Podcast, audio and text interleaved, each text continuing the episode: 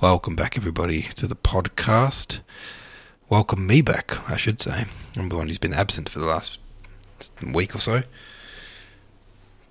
Um, but as the excellent Acoustic Eels has informed you, I did go off and have a baby. Uh, little Toby. So my partner and I are super proud um, to bring home this little boy. And he is just delightful. I love him so much. Um, but yeah, needless to say, we've I've been a little preoccupied the last few weeks, or sorry, the last week or so. You can probably hear by my stumbling and etc. that I'm quite tired still. Um, thank you, Acoustic Eels, first and foremost, for stepping up and filling in while I was uh, off doing family stuff hugely appreciated. You did a fantastic job. Um, and yeah, pat on the back. Round of applause. Uh, you know, shout your beer, etc. um, but yeah, no, I owe you one, man. It was awesome. Um,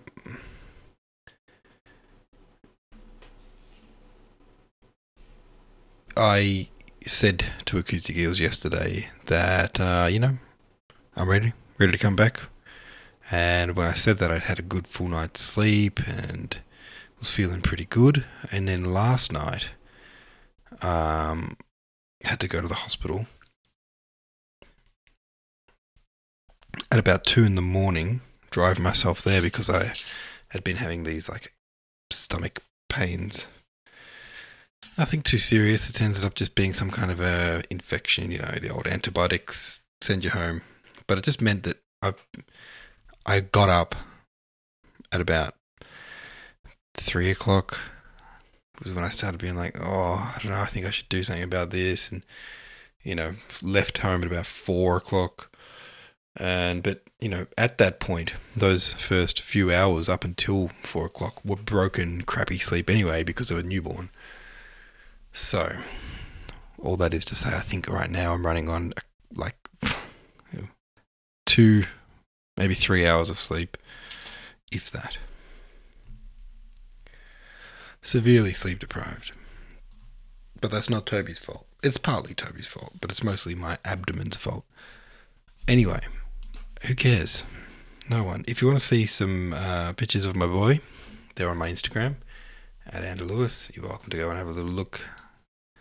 Um, he's a cutie. He's all roly poly and uh, he's the best. Um, but yeah, let's talk about Isabel Pagan, shall we? The prompt was simply welcome back, Ander. Thank you. Swim says Fishy says Pagan was lame from birth with a deformed foot. She also had a squint and a large tumour on her side. Lovely. Born working class but unsuited for hard labour, she settled in a cottage where she made a living by writing verses singing and opening her cottage as a hof, a meeting place, and an unofficial pub where whisky and strong drinks were served in a convivial atmosphere. She was in the habit of satirizing in verse those who had offended her. She was noted for her sarcastic wit and was apparently an exceptional singer, often singing her own compositions to the delight of her rustic audiences. During the shooting season, her house would be filled with aristocrats who were glad to enjoy a laugh at her humour and to hear her sing. Although she never married, she had a child by a man called Campbell who deserted her on the eve of their marriage. She died at the end of 1821 in her 80th year. The version below is a bit different to that in our book. There's a uh, there's a YouTube clip of the poem made into a song. Sounds like a really interesting character, really. Ran a tavern, made a living writing poems and selling whiskey um, was, you know, obviously probably considered unattractive, hence she never married. Um, but still lived quite an attractive life, you know. Sounds like it was a real adventure. She lived to 80, good innings, all the rest. So good on you, Isabel. What am I going to say? Um, our next poet. You know, we've got a few female poets now. They're just coming in thick and fast. The next uh, 10 days or so, looks like we've got mostly female poets, if I'm not mistaken. Um, all right, Anna Lætitia Barbauld. Born 1743, died 1825. The poem is called Life. Life, I know not what thou art, but know that thou and I must part, and when or, or how, or where we meet, I own to me's a secret yet. But this I know when thou art fled, wherever they lay, these limbs, this head, no clod so valueless shall be, as all that then remains of me. O whither, whither dost thou fly? Where bend unseen thy trackless course, and in these strange divorce? If you listen carefully, you might hear my boy right now.